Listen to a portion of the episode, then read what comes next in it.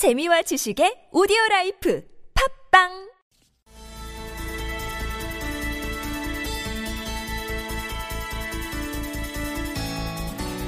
네, 정부와 여당이 추가 경정 예산 편성에 대해서 진지한 고민에 들어간 듯합니다. 이 구조 조정이 가속화되면서 경제를 살리기 위한 수혈이 필요하다는 목소리에 호응하는 모습을 보이기 시작을 한 건데요. 자, 지금이 추경 골든 타임이라고 외쳤던 정치인이 있죠. 바로 국민의당의 김성식 정책위 의장인데요. 자, 직접 연결해서 이 문제 자세히 짚어보도록 하겠습니다. 여보세요. 네, 김성식입니다. 네네 안녕하세요. 자, 어, 이 문제 여쭙기 전에 먼저 현안 하나 좀 여쭙고 갔으면 하는데요. 몇 시간 전에 정부가 동남권 신공항 건설 계획 백지화 발표를 했습니다. 이거 어떻게 받아들이십니까? 네, 프랑스 용역 회사의 그 기술적 경제적 평가 내용은 용역자를 받아서요. 네네. 별도로 좀 따져봐야 될 문제입니다. 예. 국회에서도 그 짚어볼 것인데요. 네. 문제는 백지화로 결론이 났지 않습니까? 네네.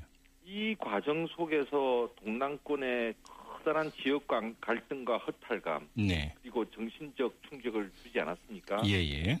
과연 누가 책임을 질 것인지 음흠. 그 이전에 이명박 정부 때도 한번 이제 비슷한 경로를 거친 바가 있지 않습니까? 근데 이게 굳이 다시 이렇게 엄청난 논란을 불러왔어야 되는가라고 하는 생각도 좀 드는데요. 맞습니다. 그래서 지난 대선 때 네. 어, 박근혜 대통령이 이제 대통령 선거 과정 속에서 신공항 사업을 다시 이제 되살려냈죠. 예예. 어, 표심을 자극했습니다. 음흠. 그리고 당시 더불어민주당 문재인 후보도 가세한 것도 사실이고요. 네. 그 이후에 이제 새누리당 의원끼리 대통령이 선물 보따리를 어디로 풀 거다 이렇게 거론하면서 지역 갈등을 부추겨 오지 않았습니까? 이러한 정치적 계산을 염두에 두었던 은행들이 결국 동남권 국민 음흠.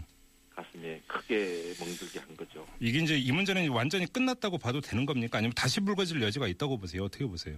그것은 김해 공항 확장 사업에 대한 내용이 구체화되지 되어야만 예. 어, 논란의 그 종지부 여부는 확인할 수 있죠. 음. 특히 이번 용역 보고서가 얼마나 투명하게 전달되고 분석되는가도 중요합니다. 왜냐하면 그동안 에, 그 고정 장애물을 포함해서 여러 가지 가중치에 대해서 예. 투명하게 제시하지 않았다라는 불신을 받고 있기 때문입니다. 네, 네.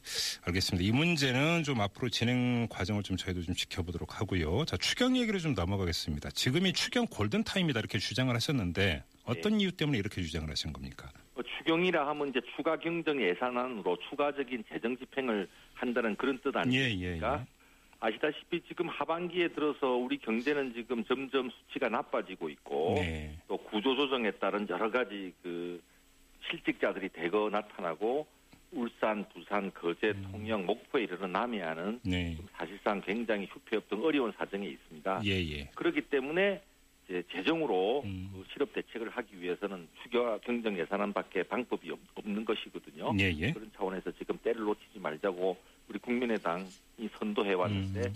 정부도 좀 긍정적으로 돌아서고 다른 당도 반대하지 않으면서 음. 같이 검토하게 되어서 국민의당이 선도한 서민 경제 대책이 일단은 공감대를 높여가는 음. 것 같아서 다행스럽게 생각합니다. 근데 얼마 전에 이제 정부가 구조조정 대책을 발표를 했고 이 발표 내용에 12조 지원안이 이미 들어가 있지 않습니까? 뭐 한국은행에서 했고 이거 갖고는 안 된다라고 하는 그것은 판단입니까? 그 12조 안은 네. 에, 서민들 대책용이 아니고요. 네. 지금 이미 우리 국민들께서 분노하고 계시지만 산업은행과 수출입은행이 그동안 부실을 키워오고 낙하산이 내려와서 춤을 추고 네. 또 자기들끼리는 온갖 또 이런 혜택을 누리고 하면서 엄청난 그 부실을 안게 되지 예, 예. 않습니까? 네. 그 국채은행 부실을 어, 덜어내기 위한 그런 자금 투입이 있거든요. 네. 12조는. 음. 그렇기 때문에 그것은 서민 대책과는 아무런 상관이 없는 것이기 때문에 예. 별도의 추가 경정 예산이 필요하고 예. 아까 그 구조조정 자금조차도 한국은행의 발권력을 동원하는 것은 나쁜 선례입니다. 네네. 그 구조조정 자금조차도 예. 사실은 추가 경정 예산안부터 먼저 투입되는 것이 옳은 음. 겁니다. 알겠습니다. 자, 그러면 구체적으로 추경의 규모, 그 다음에 어, 이 규모를 어디에 투입할 것인가의 문제가 이제 그 강론으로 들어가야 될 것 같은데 어떻게 보고 계세요? 네, 저는 추가 경정 예산안은 이번 경우에는 네. 구조조정에 맞춤하는 예. 구조조정 맞춤형 민생 추경이었다 민생 추경이어야 한다고 저는 생각합니다. 예, 예. 추가 경정 예산안을 하기로 했다고 해서 각 정부 부처가 밀린 숙제 좀 하자고 떡봉집에 제사 지내는 방식으로 마구잡이를 끼워 넣으면 안 되는 거고요. 예. 그건 또 국가 재정 건전성에 문제가 될 수가 있으니까요. 네. 이번에는 이제 이미 경상남도만 하더라도 1% 포인트 이상 실업률이 증가해서 거의 5%대 육박하고 있거든요. 예, 예. 전 전라남도도 비슷한 상황입니다. 음. 실업 대책, 그 다음에 중소선사에 대한 지원 대책 네. 이런 것, 그다음에 지역 경제 지원 대책이 중심이 되어야 된다고 보는데요. 네. 아무래도 어, 장비나 기계를 쓰는 사업보다도 네. 사람의 손이나 품이 들어가는 사업을 중심으로 추경을 편성해서 한시적으로 네. 일자리를 만들어내는 사업 음. 이것이 중요하다 이런 생각입니다. 그러면 그 규모는 어느 정도로 잡고 계세요? 아, 이 규모는 야당에서 제시할 문제가 아니고요. 예. 정부가 나름대로 세금이 앞으로 어떻게 더 거칠 수 있는지. 요새 수입 상황을 살펴보고 네. 그다음에 얼마나 지금 서민 경제가 나빠져 있는지를 통계적으로 확인해서 예. 에, 국회에 제출을 해야 될 문제이기 때문에 음. 얼마다라고 말하는 것은 야당 입장에서 적절치 않다고 생각하고요. 예, 예. 다만 그동안 국회 핑계를 대고 계속 우회로를 찾아왔지 않습니까? 네네. 이번에 어쨌든 국민의당이 역할을 해서 가장 빠른 시간 내에 원 구성을 했고 네. 또 협력적인 심사 분위기가 형성되어 있습니다. 음. 정부는 지금이라도 우회로 찾는 길을 에, 주변에서 뱅뱅 돌 것이 아니라 음. 책임 있게 추경안을 제출해서 국민의 심사를 받는 것이 네. 중요하다는 생각입니다. 그럼 이제 그 의장님 말씀을 정리를 하면 이번 추경은 해운 조선업 구조 조정에 따라서 업체 피해라든지 또 이제 그 해고되는 노동자들도 많으니까 이들에 대한 어떤 지원으로 한정이 되는 추경이 돼야 된다 이런 말씀이신 거고요. 지역 서민 경제에 네. 좀 도움이 되는 음. 그 대책 포함해서요. 예. 그런데 지금 같은 야권 일각에서는 누리과정이나 청년 일자리 등에도 추경이 투입돼야 되는 것 아니냐 이런 주장이 나오던데 그럼 이거는 반대하시는 겁니까? 아, 그런 뜻이 아니고요. 네.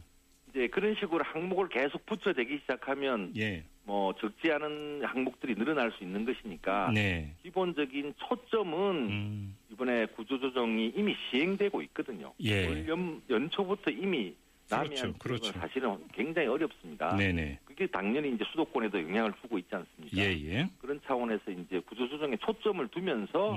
조금 더 할 수 있는 부분을 살펴볼 수 있는 것이고요. 네. 그럼 청년 일자리 부분은 음. 당연히 추경에 포함될 수 있으나 예. 그것은 단기적이고 한시적인 사업만으로 할 수 있는 게 아니잖아요. 예, 예. 청년의 표를 얻기 위해서 청년들 앞에 끼운다고 하는 것이 중요한 게 아니고 예. 추가 경정 예산안은 한시적이고 임시적인 재정 투입을 말합니다. 음흠. 거기에 말하, 맞는 성격으로 서민 경제 대책을 하는 것이 예. 정직한 태도이죠. 알겠습니다. 뭐 아무튼 이게 이제 뭐 양적 완화냐 추경이냐 이제 논란이 불거졌을 때 저희 그 프로그램에서 여러 차례 이 문제를 다뤘고 토론을 진행한 적도 있었는데 이때마다 나왔던 이야기가 왜 정부는 추경을 회피하고 양적 완화로 가려고 하는가 여기에는 추경 편성 과정에서 야당의 공세 예를 들어서 어떤 책임론이라든지 이런 것들을 우려를 하기 때문 아니냐 이런 분석도 있었거든요. 자 그러면 이번 추경 편성 과정에서 심사 과정에서 이 문제가 나타날 가능성 또 필요성 이건 어떻게 보세요? 네, 저는 이번에 추가 경정 예산안을 투입하게 되는 이유가 네. 그동안 부실을 계속 키워오고 또 그 국책은행이나 해당 그 구조조정 대상 기업 내에서는 정말 안에서 파티를 즐기는 네네. 그런 것에 대한 결과물로서 네. 좀 구조조정이 발생하고 있는 거지 않습니까? 네네네. 사실 산업은행과 수출입은행에 대한 감사원 보고서를 보면 우리 국민들 중에 분노하지 않은 분이 없습니다. 음흠. 그것 때문에 추경이 필요하게 되니까 당연히 국민들 앞에 사과를 하고 예. 그러나 추가 경정 예산을 통해서 서민들의 아픈 부분을 조금씩 이렇게 덜어드리면서 또 음. 고통스러운 구조조정 과정은 군살 빼기를 제대로 하겠다라는 이런 어, 접근이 정부로서는 필요한 거거든요. 예 예. 정부가 국민의 감시나 국회의 점검을 피하려고 해서야 되겠습니까? 음흠. 이유가 안 되고 네. 오로지 경제적인 형편과 서민 경제 형편에 따라 빨리 골든 타임을 음. 놓지 말라고 했던 저희 이제 국민의당의 주장에 대해서 이제 정부도 더 이상 외면하기 어렵지 않게 돼 외면하기가 어렵 지 않느냐 음. 이렇게 보는 거죠. 근데 지금 야 3당이 그 이른바 서별관 회의에 대한 청문회를 추진하기로 합의를 보지 않았습니까? 네네. 자 그러면 이 청문회하고 추경 편성은 투 트랙으로 동시에 가져갈 수도 있다 이렇게 보시는 겁니까? 네, 뭐 여당이 이제 어떻게 그 어, 그러니까 산업은행과 수출입은행 포함 네. 서별관 회의 등에 대한 청문회에 응할지에 따라서 이 예. 청문회가 반쪽 청문회가 될지 실현될지 문제는 별도로 남아 있습니다. 예예. 그만큼 사실은 이 당장 구조조정을 위한 국책은행의 지원에만 12조가 들어가는 거 아닙니까? 그렇죠. 예. 앞으로 또 여러 가지 어려워진 후폭풍, 서민 경제에 미치는 영향에 대한 여러 가지 지원을 위해서는 얼마나 돈이 더 들어갈지도 알 수도 없는 상황입니다. 예, 예.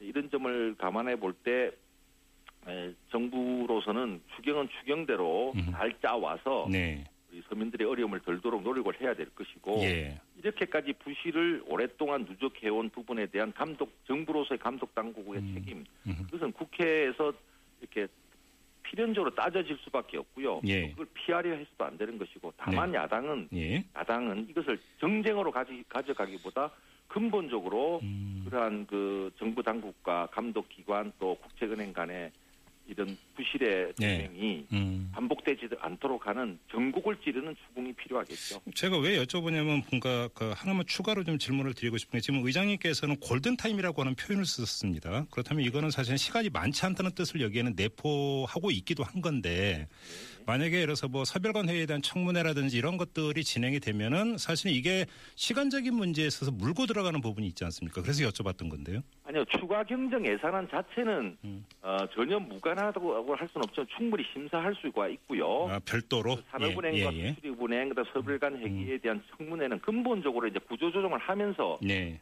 우리 국책은행의 시스템이라든가 음흠. 앞으로 이런 감독 시스템을 어떻게 바꿀 것인가 하는 예. 문제와 연관된 것이니까 그거는 그거대로 또 따로 음. 나갈 수 있다는 것이죠. 또 알- 따로 해야 마땅하고요. 어, 주택 따로 가져가야 된다 이런 말씀을 이해를 하겠습니다. 좀 다른 문제를 여쭤보죠. 어제 새누리당 오늘 더불어민주당 그 원내 교수단체 대표 연설이 있었습니다. 모두 초점은 경제 민생에 맞춰져 있었었는데 그 내용 어떻게 평가하세요?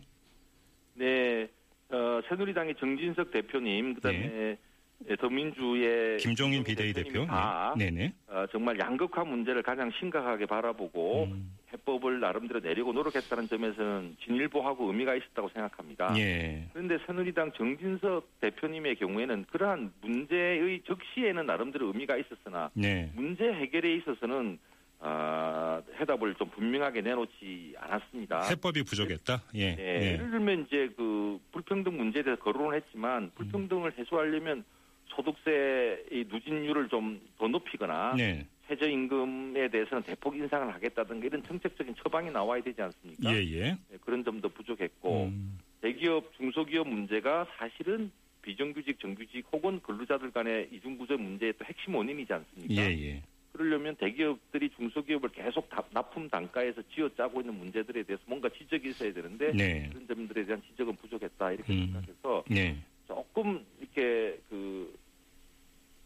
뭐랄까 할까요 저 유체 이탈 합법식 조금 연설이 아니었나 예. 네. 함께 정제가 이렇게 된 상황에 대해서 음. 책임을 통감하면서 네네. 더 적극적으로 하겠다고 했으면 음. 박수를 더 받지 않았을까 음. 알겠습니다. 내일 안철수 대표 연설이 예정이 되어 있죠. 네 그렇습니다. 네. 그러면 좀 차별화된 내용이 좀 포함이 되는 겁니까? 어, 제가 이 방송을 통해서 미리 말씀드리면 네. 어, 또 안 대표가 내일 국민들한테 메시지가 가는데 또 제가 또 장애를 줄 수도 있지 않습니까? 어쨌든 예. 크게 봐서 예. 예, 공정 성장과 격차 해소 음. 이야기를 계속 해왔으니까 거기에 예. 대한 구체적인 정책 처방을 포함해서 네. 특히 미래에 대한 준비를 음. 강조하는 그런 내용이 되지 않을까 이렇게 생각합니다. 알겠습니다. 좀 마지막으로 이 질문을 안 드리고 넘어갈 수는 없는데요. 지금 리베이트 이용 문제가 불거진 상태고요. 검찰 수사가 들어가 있는데 더불어 국민의당 지지율이 지금 빠지고 있다라는 여론조사 결과가 계속 나오고 있습니다. 어떻게 받아들이세요? 예, 뭐 당연히 국민의 질타가 계신 것에 대해서 저희는 뭐 따갑게 네. 예, 이렇게 받아들이고 검찰 수사가 잘 진행되고 또 네. 검찰 수사에 대해서 적극적으로 협조하면서 만약에 어떤 상황이 생기면 음. 나름대로 저희가 단호하게 조치를 하는 뭐 그런 대책을 어, 가지고 있어야 된다고 생각하고 네. 지켜보겠습니다. 알겠습니다. 현재로는 음. 어, 리베이트라기보다는 뭐 용역의 대가라는 음. 당사자들의 주장도 있음을 환기시켜드리고 일단 뭐이 문제는 검찰 수사 결과를 좀 보고 다시 이야기를 좀 해야 될 것 같습니다. 있습니다. 알겠습니다. 자, 오늘 말씀 여기까지 듣죠. 고맙습니다. 감사합니다. 네, 지금까지 국민의당 김성식 정책위 의장이었습니다.